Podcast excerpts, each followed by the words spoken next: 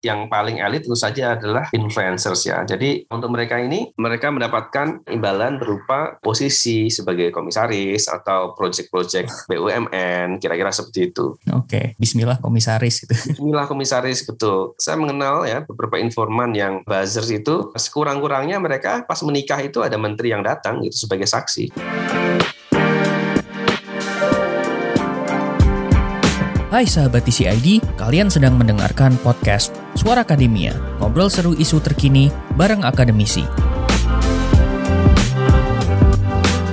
Di episode spesial Hari HAM Internasional, kami ngobrol dengan Wijayanto, peneliti media dan demokrasi di Universitas Diponegoro dan LP3ES tentang riset terbaru timnya mengenai cara kerja pasukan siber pada lima peristiwa politik di Indonesia. Wijayanto juga menceritakan tentang peretasan grup WhatsApp aliansi akademisi saat demo revisi UU KPK, manipulasi opini publik saat konflik internal Partai Demokrat, dan jaringan pendanaan pasukan cyber di Indonesia. Halo sahabat TCID, kembali lagi di podcast Suara Akademia. Kita ada di Hari HAM Internasional ya, Human Rights Day, International Human Rights Day. Dan di Hari HAM ini kita milih topik yang lumayan menarik ya. Kan uh, ada banyak ya HAM itu, tapi uh, di 2021 ini yang menurut saya cukup banyak menarik terjadi itu adalah terkait kebebasan berekspresi gitu ya. Kita melihat banyak sekali pola aktivisme digital yang terjadi setahun dua tahun belakangan ini, kemudian banyak terjadi insiden represi digital gitu kan, berbagai aturan kembali kembalinya UU ITE apa terjadi di mana-mana dan lain-lain gitu ya. Dan untuk membedah topik ini kita mengundang seorang akademisi yang menurut saya cocok untuk membahasnya ya. Beliau adalah Mas Wijayanto dari Universitas Diponegoro atau yang akrab dipanggil Mas Wija. Kita sapa dulu ya. Halo Mas Wija, apa kabar? Halo Lutfi, kabar baik. Senang bergabung di sini bersama Lutfi dan kawan-kawan dari The Conversation ya. Ya, mungkin saya tambah sedikit selain mengajar di Universitas Diponegoro, saya juga sehari-hari bekerja sebagai direktur Pusat Studi Media dan Demokrasi LPDGS. Mungkin kalau sahabat generasi Z ya dan milenial nggak terlalu akrab dengan LPDGS, jadi ini adalah satu lembaga non pemerintah, lembaga riset ya, think tank non pemerintah yang berdiri sejak 50 tahun yang lalu uh, didirikan. Lama ya, Mas ya? Ya, ya, uh, sudah cukup lama ya. Oke, j- jadi uh, itu ya teman-teman. Jadi kayaknya emang Mas Wija cocok banget ya untuk membedah topik ini ya. Tapi selain itu, yang juga membuat saya tertarik untuk undang Mas Wija juga, itu ternyata Mas Wija terlibat dalam riset yang sangat menarik nih akhir-akhir ini. Beliau terlibat dalam suatu riset yang membongkar tentang karakter dan juga cara kerja pasukan cyber di Indonesia gitu ya. Jadi yang meliputi jaringan buzzer, influencer dan lain-lain. Mungkin Mas Wija mau cerita sedikit tentang itu, Mas? Oke, baik. Jadi selama dua tahun terakhir ya, sejak 2019 hingga Hmm. akhir 2021, kita melakukan riset Sebenarnya ini adalah kerjasama antara Center for Media and Democracy LPDIS, jadi Pusat Studi Media Demokrasi LPDIS, bersama dengan KITLV Leiden, satu lembaga riset di Leiden di Belanda, lalu Universitas Amsterdam, Universitas Diponegoro, Universitas Islam Indonesia, dan juga Drone Emprit ya. Tempatnya ini apa, Mas? Siapa? Ismail. El Fahmi, ya. Ismail Fahmi ya. Nah, riset itu eh, peneliti utama itu ada saya sendiri, lalu ada Profesor Ward Barneskot ya eh, dari Leiden, lalu Dr. Yatun Sastra Mijaya dari Universitas Oh, iya. Amsterdam dan Dr. Ismail Fahmi dari Drone Emprit ya. Riset itu adalah tentang pasukan siber atau di Indonesia terkenal sebagai buzzers ya gitu. Riset ini membedah tentang dalemannya buzzer siapa sih mereka gitu, bagaimana mereka bekerja gitu, lalu kemudian apa motivasinya, dari mana pembiayaannya, siapa yang membiayai misalnya seperti itu, lalu kemudian pada isu apa saja mereka bekerja. Gitu. Jadi secara umum seperti itu gitu. Sebelum kita masuk ke misalnya Hmm. bahas ke temuannya tadi yang tadi Mas bilang ada kayak pola gerakannya gitu ya, terus Ya. siapa di belakangnya dan fundingnya gitu. Oh, Aku mau mau tanya dulu nih Mas kayak dulu tuh eh, inspirasi atau kayak mulai riset ini tuh gimana sih? Apakah misalnya ada dari teman-teman peneliti itu kayak misalnya pernah ada Ya. pengalaman aktivisme gitu atau misalnya kayak Oke. mengadvokasikan sesuatu di Twitter tapi terus diserang buzzer gitu terus pengen cari tahu apa gimana Mas latar belakangnya? Ya, jadi latar belakang riset ini dilakukan sebenarnya suatu hal yang cukup personal ya buat saya. Hmm. Kita ingat pada akhir 2019, pada bulan September gitu, tiba-tiba out of the blue, di luar dugaan ya, cukup surprise buat kita semua, ada rancangan undang-undang RUU untuk merevisi undang-undang KPK pada September Oh. 2019 itu. Yang demo Nah. itu ya Save KPK itu ya. Betul. Nah, yang menarik adalah revisi ini itu disetujui untuk diagendakan, disidangkan dalam sidang yang sangat singkat 20 menit gitu. Hanya 20 menit itu ada beritanya di twitter.id. Hmm, ya. Semua fraksi udah sepakat gitu Jadi ternyata ini gerakan yang sudah direncanakan tapi nggak diumumkan ke publik gitu sampai dia menjadi matang. Nah, padahal substansi dari revisi itu rencana waktu itu masih rencana ya, itu sangat-sangat melemahkan KPK. Nah, siapa yang mengatakan itu melemahkan KPK adalah KPK sendiri. Gitu. Kritiknya antara lain karena di sana dibahas misalnya ya bahwa KPK nanti akan diawasi oleh satu dewan pengawas. Hmm. Nah, dewan pengawas ini dibentuk oleh presiden dan DPR. Nah, dewan pengawas ini berwenang untuk harus ya harus dimintai izin dan berwenang untuk memberikan izin ketika KPK mau melakukan penyadapan misalnya. Gitu. Ya. Lalu kita bertanya, kalau KPK mau bekerja harus minta izin kepada Dewan Pengawas, lalu Dewan Pengawas dibentuk oleh DPR dan Presiden, lah bagaimana nanti? Uh, padahal orang-orang yang mau diawasi oleh KPK, para terduga korupsi ini kan banyak di antaranya adalah orang-orang yang ada di kabinet, misalnya para menteri, misalnya dalam sejarah kan ada tuh berbagai menteri, lalu kemudian orang-orang di DPR juga gitu. Dan tidakkah itu juga akan memperlambat penyidikan gitu. Nah itu beberapa di antaranya. Hal lainnya adalah KPK akan dijadikan bagian dari eksekutif sehingga dia menjadi ASN hmm. sehingga kita sekarang mendengar tes wawasan kebangsaan. Nah, pada waktu itu KPK memprotesnya. Lalu kemudian akademisi di seluruh Indonesia memprotesnya. Saya termasuk di sana. Oke. Okay. Uh, para mahasiswa ratusan ribu demo di mana-mana. Nah, saya akan bicara spesifik tentang akademisi karena saya di sana ada. Kita terlibat untuk menginisiasi petisi untuk oh, mengirim iya. tanda tangan para dosen dari seluruh Indonesia untuk menolak revisi itu. Dan pada akhirnya ada 3.000 dosen dari kalau nggak salah 42 universitas universitas ya. Nah, yang menarik adalah, nah ini ada hubungannya dengan topik kita pada pagi hari ini ya. Para dosen ini perwakilan dari masing-masing universitas itu menghimpun diri dalam satu WhatsApp group. Nah, WhatsApp grupnya itu diretas gitu oleh orang yang kita nggak tahu siapa. Diretas uh, itu eh, wujudnya gimana tuh Mas Rati? Wujudnya adalah admin grupnya itu WhatsAppnya diambil alih gitu sama orang lain.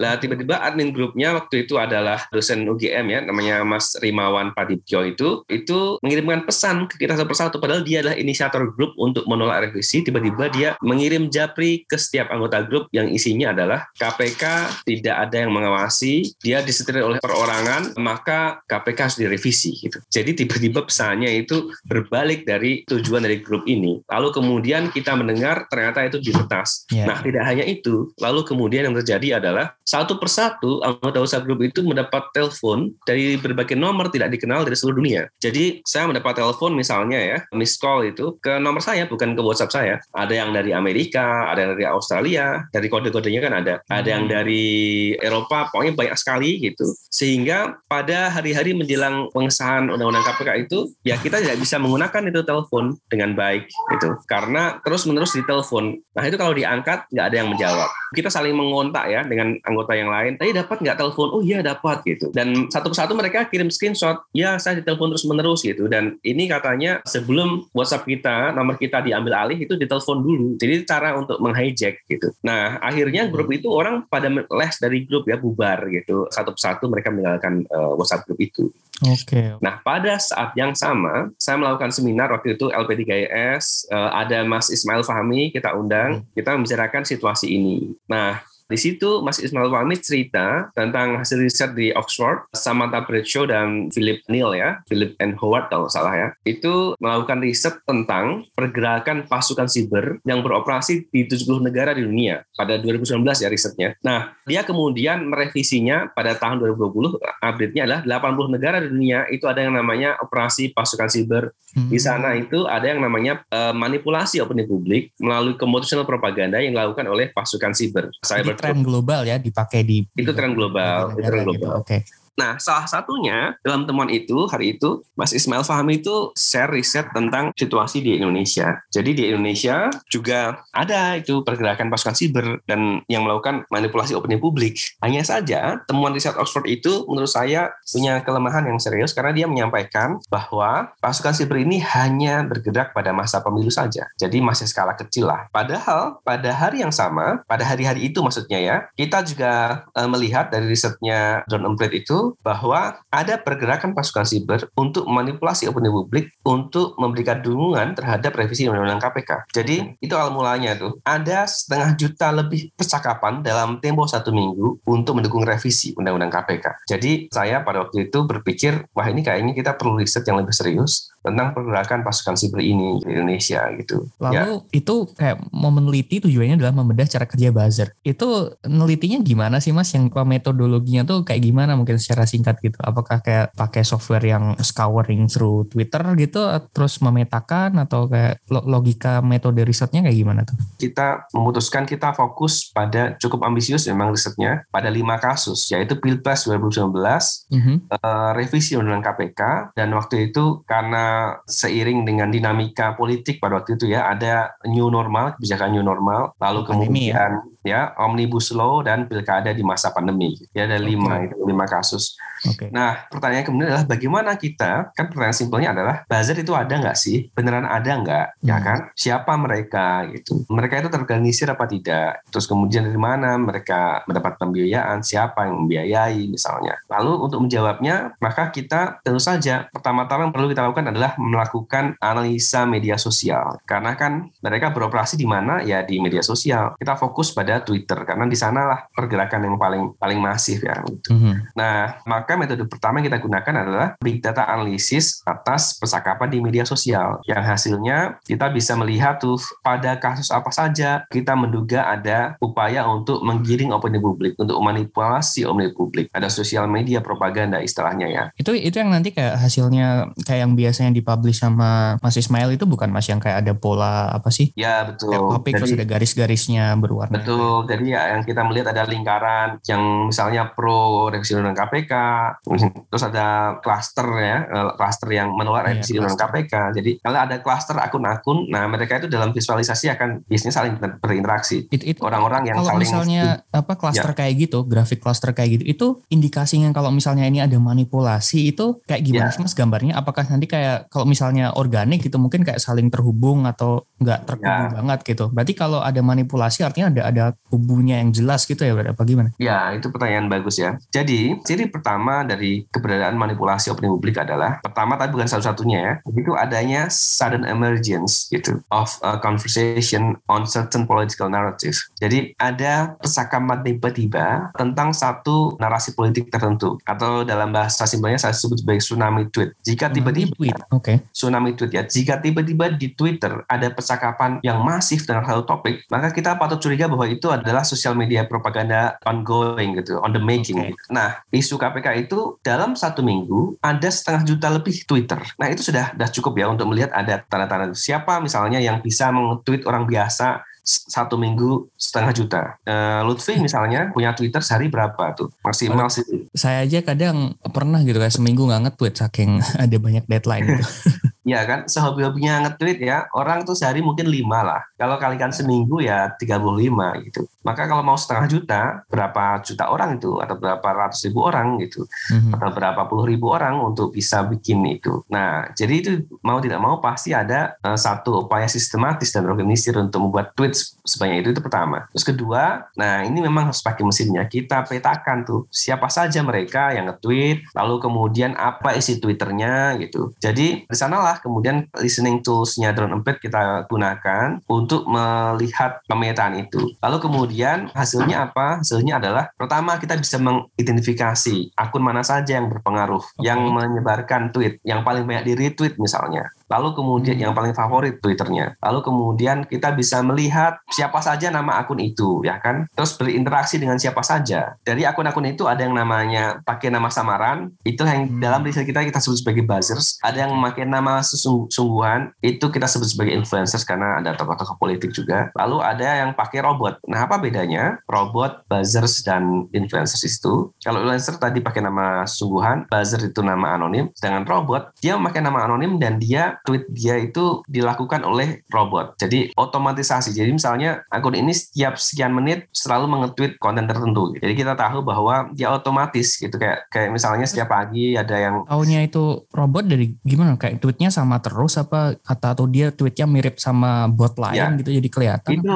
itu kita lihat dari 200 tweet dia terbaru gitu. Oke. kelihatan polanya ya. Jadi misalnya kalau robot itu setiap 10 menit sekali dia me- memposting berita tertentu. Jadi dia hanya memposting berita-berita aja atau meretweet-retweet saja gitu. Konsisten terus nggak pernah dia misalnya ngomong hari ini sedang makan bakso atau besok dia lagi makan soto gitu. Nggak dan dia nggak ada aktivitas lain. Jadi ya nggak ada percakapan seperti percakapan manusia itu ya Itu, atau aktivitas yang yang menunjukkan bahwa dia itu organik. Jadi kita lihat. Oke. Jadi memang kita harus melihat banyak banyak Jadi pada suatu hari dia intens gitu nge-tweet tentang hashtag yang KPK itu terus habis itu dorman gitu terus tiba-tiba suatu hari lagi intens nge-tweet UU Ciptaker gitu berarti Mas ya. Ya, ya, Eh, dan itu kelihatan kok, kelihatan banget. Jadi Oke. Twitter ini tuh dan dia nggak berinteraksi dengan orang lain biasanya ya. Misalnya dia hanya nge-retweet satu akun saja terus gitu, atau dia posting sesuatu terus. Jadi nggak ada yang misalnya menurut pendapat lo gimana nih bro, misalnya kayak gitu nggak ada dan nge-tag orang gitu nggak ada. Nah lalu kemudian kan pertanyaannya siapa yang punya akun ini? Kan dia pakai nama samarannya. Eh, siapa yang menggerakkannya? Siapa orang di balik itu? Apa motivasinya? Nah di situlah kita memakai metode lain yang namanya etnografi ya. Jadi kita mencoba mencari siapa mereka, menemui mereka, ngobrol dengan mereka ya, dan membangun tuh saya bangun kepercayaan ya, sehingga mereka mau untuk bercerita gitu.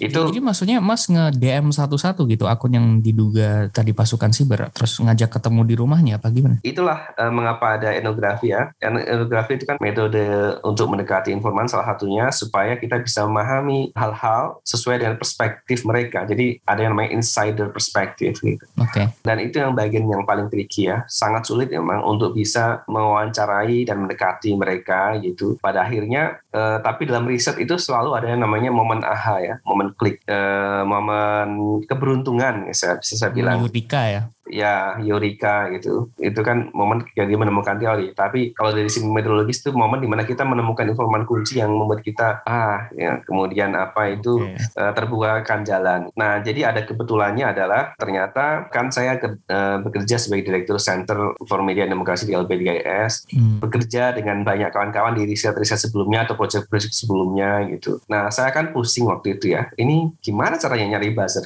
Kalau saya tahu ada akun yang mencurigakan lalu saya kontak, pasti dia unlikely ya, very unlikely, unlikely untuk bisa defensif gitu diwawancara kali ya. defensif betul. Nah ternyata orang-orang yang pernah membantu saya bekerja di LP3 itu ada yang jadi misalnya suatu ketika saya ngontak se- seorang kawan gitu, Mas tahu nggak apa itu gimana ya caranya untuk mengontak para buzzer gitu dan kan dulu pernah aktif di partai juga ya. Nah dia jawabannya adalah dulu saya buzzer mas gitu. Oh, sorry ini ini peneliti di LP3S Mas. Dia adalah orang yang dulu pernah membantu saya bekerja dalam proyek-proyek LP3IS. Gitu. Oh, Jadi jawabannya begitu. Terus kemudian ya dari sanalah kemudian mulai. Tapi kan dia konteksnya ini dia udah lama enggak tuh ya. Dia sudah lama Iya, tidak. gitu. Tapi kan dia masih punya jaringan ya, jaringan perkenalan. Lalu kemudian juga dari pola-pola seperti itu. Jadi bisa dikatakan orang-orang ini saya temukan dari orang-orang yang saya punya kontak personal dengan baik. Dan, dan Nah, mereka mem- membantu mengintroduce gitu dan Betul. Jadi kalau modelnya adalah dengan nanya DM gitu, ya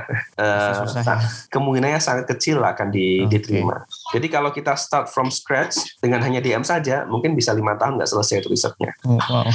Nah, itu kan tadi akhirnya udah dapat ya ketemu sama jaringannya, terus akhirnya ada orang yang bisa diajak ngomong, terus memberikan informasi, memperkaya wawasan teman-teman peneliti tentang cara kerja pasukan cyber ini. Terus temuannya itu seperti apa, Mas? Maksudnya kan dari lima, lima studi kasus tadi ya, 2019 sampai yang cipta kerja dan ada total lima itu ya. Itu berarti yang di, yang akhirnya teman-teman peneliti pelajari, pergerakannya seperti apa sih ketika ada muncul kasus gitu, memobilisasinya seperti apa, terus akhirnya cara ngefundingnya gimana, di baliknya ada aktor siapa aja gitu. Akhirnya temuan kuncinya apa tuh Mas Pati? Hal-hal yang kita temukan kan berangkatnya dari riset Oxford. Mhm. Maka pertama-tama gitu kita mengcounter riset Oxford gitu, mengembangkannya ya, merevisinya gitu bahwa cyber troops di Indonesia itu tidak hanya bergerak pada masa pemilu itu jelas gitu. Dia bergerak untuk mendukung revisi undang-undang KPK, dia bergerak untuk mendukung kebijakan new normal, dia bergerak untuk mendukung pilkada di masa pandemi, dia bergerak untuk mendukung omnibus law. Itu pertama. Lalu kemudian pertanyaannya adalah apa buktinya? Buktinya adalah pertama kita menemukan percakapan di media sosial di kasus-kasus itu yang bercirikan tsunami percakapan tadi. Jadi itu ciri pertama, tsunami percakapan untuk kelima kasus ya, termasuk di uh, pilpres ya, uh, untuk kebijakan bermasalah di empat kasus ya, berarti di KPK, revisi undang KPK, new normal, omnibus law dan mendukung pilkada di masa pandemi.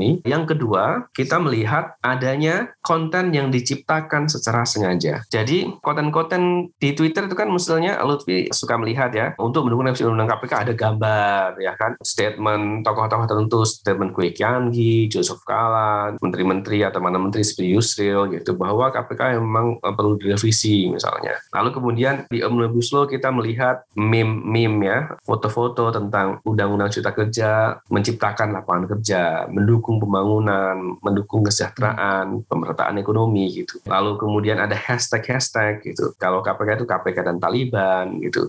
Omnibus Law untuk lapangan kerja misalnya ya. Nah, itu adalah refleksi bahwa konten ini orang bikin tagar itu artinya apa? Artinya ada dia menyengaja mau bikin narasi tertentu. Dia bikin foto dan diagram bahkan kalau untuk KPK itu ada diagram yang kayaknya sangat canggih yang untuk meyakinkan publik bahwa itu ada Taliban di sana, ada organisasinya, orang-orangnya siapa gitu. Nah, itu semua dibikin oleh satu tim gitu, yang bukan iseng saja, yang dibayar secara profesional gitu. Itu dari sisi konten. Lalu dari sisi interaksi, karena banyak akun robot yang digunakan, nah akun robot ini biasanya interaksinya tidak banyak, maka kemudian interaksinya pun jadi tidak organik gitu, banyak yang tidak organik. Meskipun demikian ada juga lumayan banyak yang organik karena mereka kan juga saling dukung. Nah, lalu kita ada yang namanya botometer. Botometer itu alat untuk mendeteksi keberadaan robot dengan cepat. Kalau manual kan kita harus melihat 200 tweet terakhir. Tapi kalau ada ribuan tweet, ya, ada ribuan akun, maka kita pakai pakai alat ini botometer ini sehingga kita bisa okay. mengidentifikasi juga banyak akun robot yang beroperasi di sana.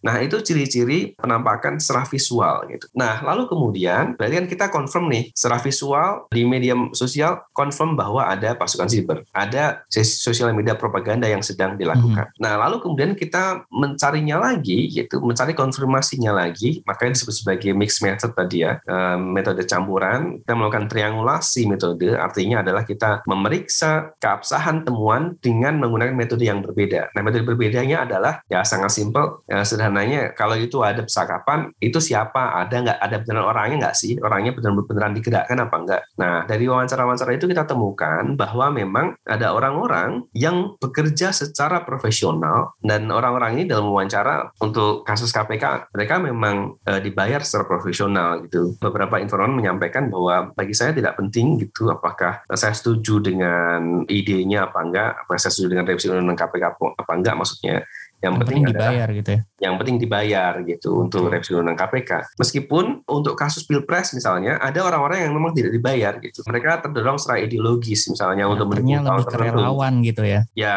ya. Dan biasanya temuan kita adalah semakin kebijakan itu bermasalah, maka biasanya semakin profesional alias bayaran pasukan hmm. Eh, yang ada di belakangnya. Kayak misalnya itu juga yang terjadi pada kasus Omnibus Law misalnya, KPK misalnya. KPK itu kita hampir tidak menemukan ada yang bergerak bergerak karena semata ideologis gitu. Ya mungkin sebagian sepakat bahwa para pasukan siber ini ya sepakat bahwa KPK itu ada Islamic hardlinersnya ada Talibannya gitu. Tapi motif utamanya ya, untuk kasus KPK ini adalah karena nah, profesionalisme tadi gitu. Nah seperti saya sampaikan tadi ya pasukan siber ini kan ada metamorfosisnya. Dulu relawan pada awalnya mereka di pemilu-pemilu karena mereka mendukung karena dia percaya pada tokoh ini karena dia percaya pada ideologi tokoh ini atau agamanya tokoh ini atau apa yang dikampanyekannya. Tapi untuk kebijakan-kebijakan mereka biasanya kerjanya jadi profesional. Ya. Nah, hal yang sama misalnya dalam satu wawancara, nah ini kan saya tadi menyebut lima kasus ya. Ada kasus lain yang saya tambahkan gitu, yang kita tambahkan di mana saya penelitinya itu adalah kasus KLB ya, Kongres Luar Biasa Partai Demokrat gitu. Nah, itu oh, kan Muldoko ya. Uh,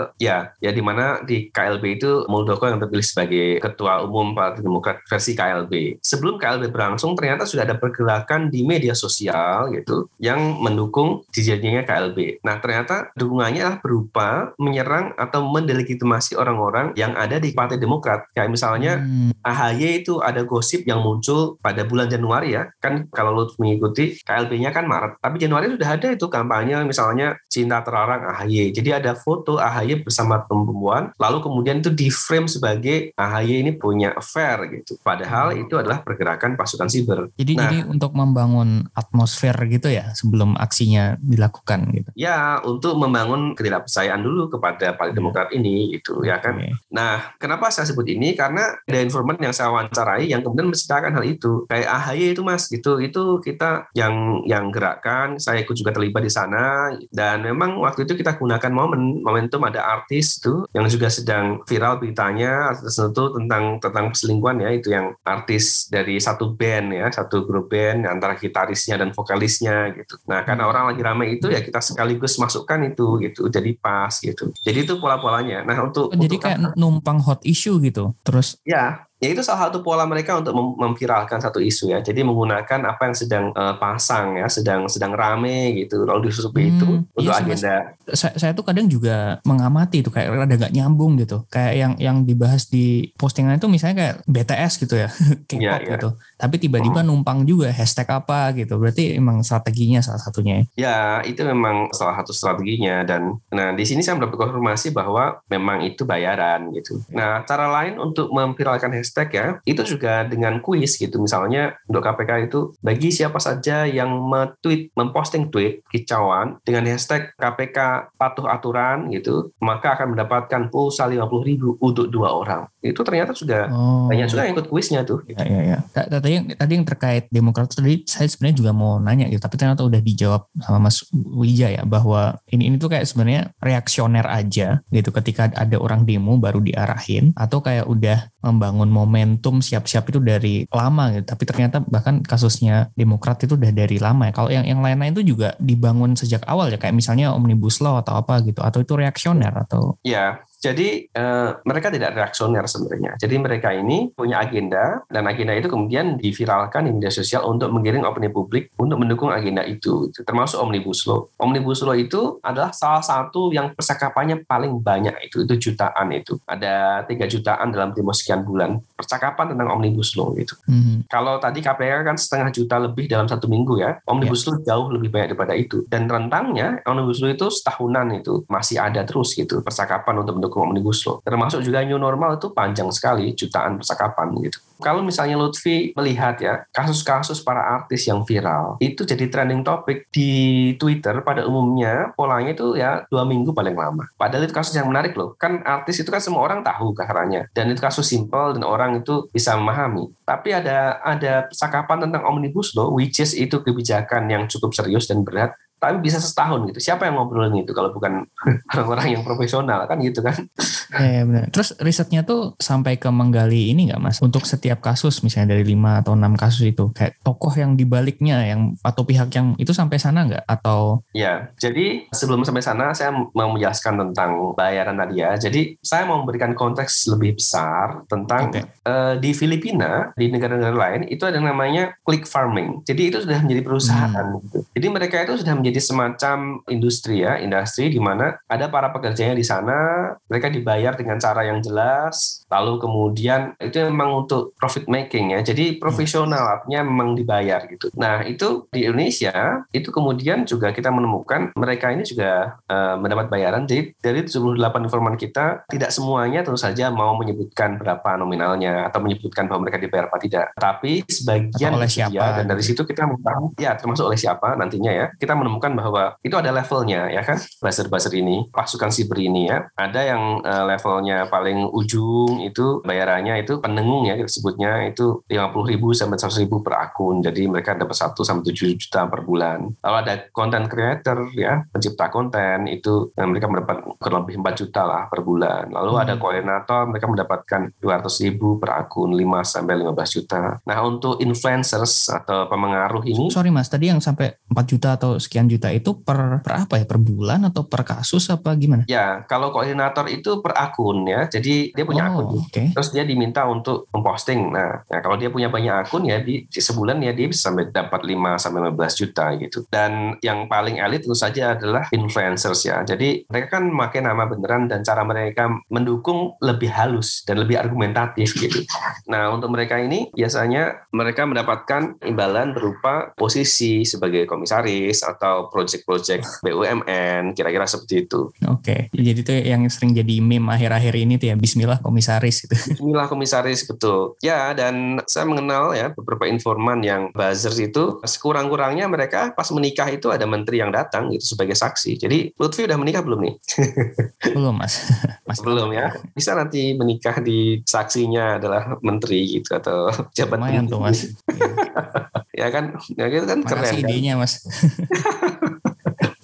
Ya, jadi lalu kemudian siapa kemudian yang mendanai gitu? Pertama-tama, riset ini bukan seperti riset itu kan tidak kayak orang yang penegak hukum ya, apa itu penyidik ya. ya. Kita mencari bukti-bukti material yang membuktikan bahwa si A itu terbukti ada transfer rekeningnya segala macam mendanai pasukan siber. Uh, kita nggak bisa seperti itu karena itu, itu adalah big picture ranah, berarti ya. Itu itu ranahnya penegak hukum. Yang kita bisa lakukan adalah para informan itu kita tanyai, lalu kemudian apa jawaban mereka gitu. Nah dari situ kemudian kita bisa memberikan hipotesis-hipotesis gitu tentang dari mana pembiayaan itu. Tapi hipotesis ini cukup meyakinkan karena kita tanya ke berbagai informan ya. Hmm. Nah secara umum kita bisa menemukan bahwa sumber pendanaan itu adalah salah satunya pertama politisi secara perseorangan. Oh, Jadi okay. misalnya Lutfi adalah seorang politisi, ketua partai misalnya. Lalu kemudian pada tahun 2024 Lutfi pengen masuk bursa. Lutfi pengen agar di polling-polling masuk 10 besar lah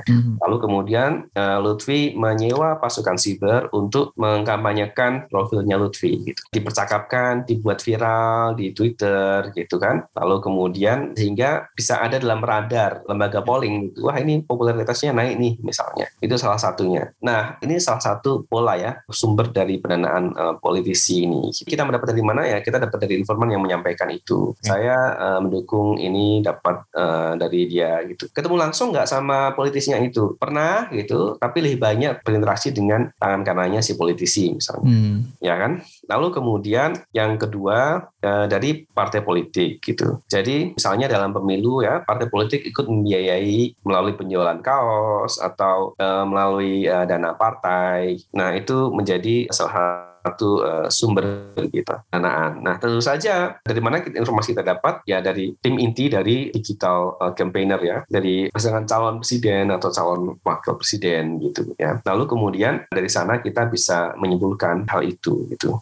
Oke. Okay. Lalu kemudian, nah ini yang menarik ini, gitu. Para informan kami juga menyampaikan bahwa sumber-sumbernya itu menurut dia ya bisa sampai ke kementerian gitu. Dalam oh, kasus wow. apa? Dalam kasus new normal gitu. Jadi dalam new normal, menurut informan itu kementerian memang punya alokasi anggaran untuk mendukung kampanye new normal ini gitu.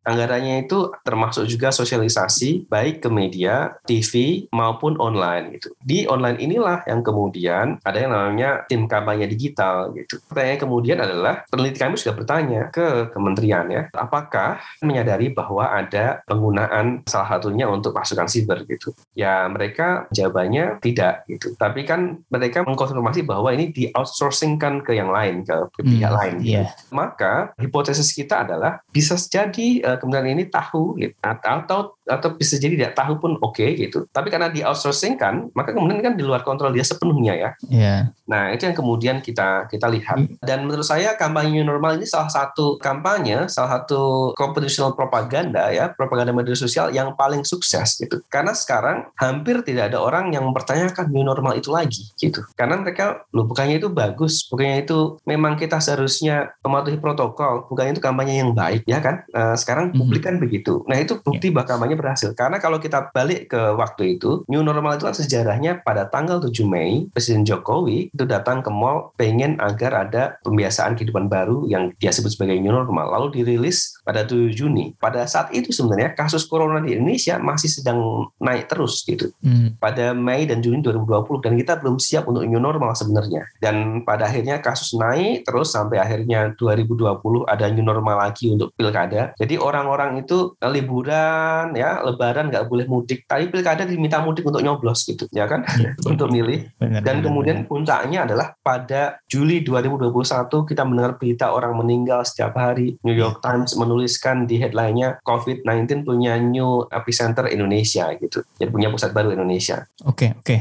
Tadi kan kita udah belajar ya bagaimana mungkin cara kerjanya, pola-polanya dari pasukan cyber ini digerakkannya seperti apa di Indonesia. Gitu. Dan ternyata tadi tidak hanya bersifat reaksioner ya ketika ada kasus harus dipukul pakai pasukan cyber untuk meredakan atau tapi kadang juga untuk sebelum itu terjadi udah membangun momentum, udah digerakkan, udah disiapkan kayak gitu. Nah, maka ini artinya buat iklim tadi yang sebut demokrasi digital, iklim aktivisme itu seperti apa sih? Karena ke depannya ketika ada masalah atau ada isu sosial atau ada apa gitu, maka misalnya pemerintah atau pihak mana gitu yang mau mengagendakannya itu udah udah bisa bersiap dulu dari awal gitu. Jadi setiap ada pembahasan ada diskursus publik itu uh, akan selalu berantem, akan selalu ada manipulasinya gitu. Terus itu dampaknya buat iklim demokrasi di Indonesia seperti apa dan mengatasinya gimana, Mas? Pertama-tama untuk memahami konteksnya adalah kita perlu tahu bahwa ruang publik digital, ruang publik yang sehat gitu, itu pentingnya, itu vital buat demokrasi. Pada satu musim dingin tahun 2013 di Amsterdam, saya menghadiri satu kuliah yang sangat menarik uh, oleh Indonesianis bernama Ben Anderson ya. Benedict Anderson ini hmm. uh, bicara pada waktu itu yang masih saya ingat betul sampai sekarang dia bilang gini, informasi yang benar adalah seperti oksigen buat demokrasi. Karena berdasarkan informasi itu kemudian politisi mengambil kebijakan dan rakyat biasa, warga negara itu memutuskan pilihannya gitu pada politisi yang mana atau mendukung kebijakan yang mana. Maka eh, apa yang terjadi jika informasinya itu kemudian penuh dengan hoax, dengan fake news? Maka akan buruk uh, buat demokrasi. Maka dia ibarat gas beracun yang mematikan uh, demokrasi. Nah, pasukan siber ini dan manipulasi opini publik yang dilakukannya itu kemudian merusak ruang publik itu, ruang publik digital yang seharusnya berisi informasi yang benar tapi justru berisi, berisi informasi yang keliru. Di ruang publik yang sehat, maka kita seharusnya bisa mendengar suara-suara kritis, mendengar suara nggak harus kritis lah, jujur dari warga negara. Jadi misalnya nih, ada kebijakan revisi undang-undang KPK kalau ruang publiknya itu sehat gitu, nggak ada manipulasi opini publik, maka kita akan bisa tahu tuh warga negara Indonesia itu beneran mendukung atau tidak mendukung kan gitu. Mm-hmm. Sejujurnya, kalau mendukung ya nggak masalah juga. Oh berarti orang Indonesia mendukung. Nah yang terjadi kemudian adalah dalam kebijakan-kebijakan bermasalah itu, publik itu tidak mendukung, publik itu protes. Nah yang terjadi kemudian adalah e, pemerintah itu tidak mendengarkan kritik itu, protes itu. Yang dilakukan adalah suara itu coba diredam dengan suara yang lebih besar yang lebih masif lagi melalui pergerakan pasukan siber. Jadi ibaratnya Lutfi ini protes, ya, lalu kemudian protes ini bukannya didengar malah dihadang dengan suara yang lebih kencang pakai toa, gitu. sehingga suaranya Lutfi nggak kedengeran. Ya, ya. Nah, menciptakan ilusi seakan-akan misalnya ini itu sebenarnya ya. pendukungnya imbang atau ya betul lebih mendukung atau oke okay, ya. Betul. Jadi pemerintah ini tahu bahwa dalam negara demokrasi atau kalau kita masih menganggap sebagai demokrasi gitu, maka setiap kebijakan itu penting mendapatkan persetujuan publik. Mm-hmm. Nah, lalu gimana kalau publik nggak setuju? Ya sudah, dibikin setuju saja gitu, direkayasa supaya setuju kan gitu. Mm-hmm. Nah, pasukan siber melakukan fungsi itu untuk merekayasa, untuk manipulasi opini publik sehingga tampak setuju. Nah, sayangnya adalah uh, itu kemudian diamplifikasi pula oleh media mainstream. Ini yang selalu saya sampaikan kepada teman-teman jurnalis ya. Ada misalnya 250 pemberitaan tentang KPK sarang Taliban. Beritanya memang tidak semuanya menyetujui bahwa KPK itu sarang Taliban, tapi dalam teori agenda setting, dalam teori jurnalisme jurnalisme itu itu kan disebutkan bahwa media massa mungkin tidak selalu berhasil membuat kita setuju tentang satu hal, tapi dia selalu berhasil membuat kita memikirkan satu hal itu. Maksudnya adalah kalau ada berita KPK Taliban, kalau semua media memberitakan dan orang mendengarnya setiap hari, orang mungkin nggak langsung setuju bahwa KPK serang Taliban, tapi dia mikirin itu tiap hari. Dan dalam teori propaganda, kebohongan hmm. kalau diulang terus menerus dalam waktu lama, lama-lama orang jadi merasa itu sebagai benar kan gitu. Ini, nah, ini mirip kayak argumennya Chomsky yang manufacturing consent itu ya di Amerika waktu perang Ya, itu kemarin. Chomsky uh, menulis juga tentang manufacturing concern tadi ya. Jadi dukungan yang di manufacture atau direkayasa hmm. gitu. Bahaya dari dukungan yang direkayasa ini adalah dalam jangka pendek memang tampaknya publik mendukung. Bahkan untuk revisi undang-undang KPK itu ada survei di Kompas uh, pada tanggal 16 September uh, yang menemukan temuannya adalah 44, sekian persen yang merupakan mayoritas dari respondennya itu setuju revisi undang-undang KPK. Jadi bisa dibayangkan KPK satu lembaga yang dari tahun ke tahun selalu didukung oleh publik, kredibilitasnya merupakan tertinggi di antara lembaga-lembaga publik yang lain. Tiba-tiba publik setuju untuk merevisinya. Hmm. Nah, di situlah cyber troops does the trick gitu. Loh, publik itu menurut saya nggak selalu loh, publik itu nggak setuju sama kebijakan pemerintah kalau itu baik gitu. Ya, ya. Nah, kalau baik, pemerintah juga kehilangan kesempatan untuk mendapatkan dukungan yang tulus dari publik karena mengandalkan itu tadi. Secara jangka panjang itu justru mencederai kepercayaan publik gitu. Oke Mas, uh, mungkin dari saya itu aja. Makasih banyak ya. Uh, kita tadi belajar banyak banget ya dengan uh, Mas Wijayanto ya teman-teman kita tadi banyak uh, belajar tentang apa keberadaan pasukan cyber karakternya seperti apa kalau kita selama ini cuma dengar di berita atau di Twitter atau apa tuh kayak ada dan seperti apa sih tapi ternyata Mas Wijayanto bisa menjelaskannya dengan risetnya yang sampai mendalam seperti itu sampai menghubungi berbagai jaringan uh, buzzer dan lain-lain gitu dan dampaknya terhadap demokrasi digital aktivisme seperti apa. Makasih banyak ya Mas uh, Mas okay. Wija. Terima kasih uh, Lutfi dan uh, sahabat The Conversation Indonesia ya. ya semoga diskusinya bisa memperkaya ini ya apa advokasi kita untuk kebebasan berekspresi dan kebebasan uh, digital terutama di hari HAM uh, ini tanggal 10 Desember. Mungkin itu ya. teman-teman uh, jangan lupa juga ikuti The Conversation terus dan konten-konten menarik berikutnya diskusi-diskusi podcast yang sama serunya dengan ini ke depannya di Suara Akademia dan juga di theconversation.com. Ikuti kita terus, ikuti Mas riset-risetnya Mas Wija terus. Sampai jumpa di episode berikutnya. Kalian telah mendengarkan podcast Suara Akademia, ngobrol seru isu terkini bareng akademisi.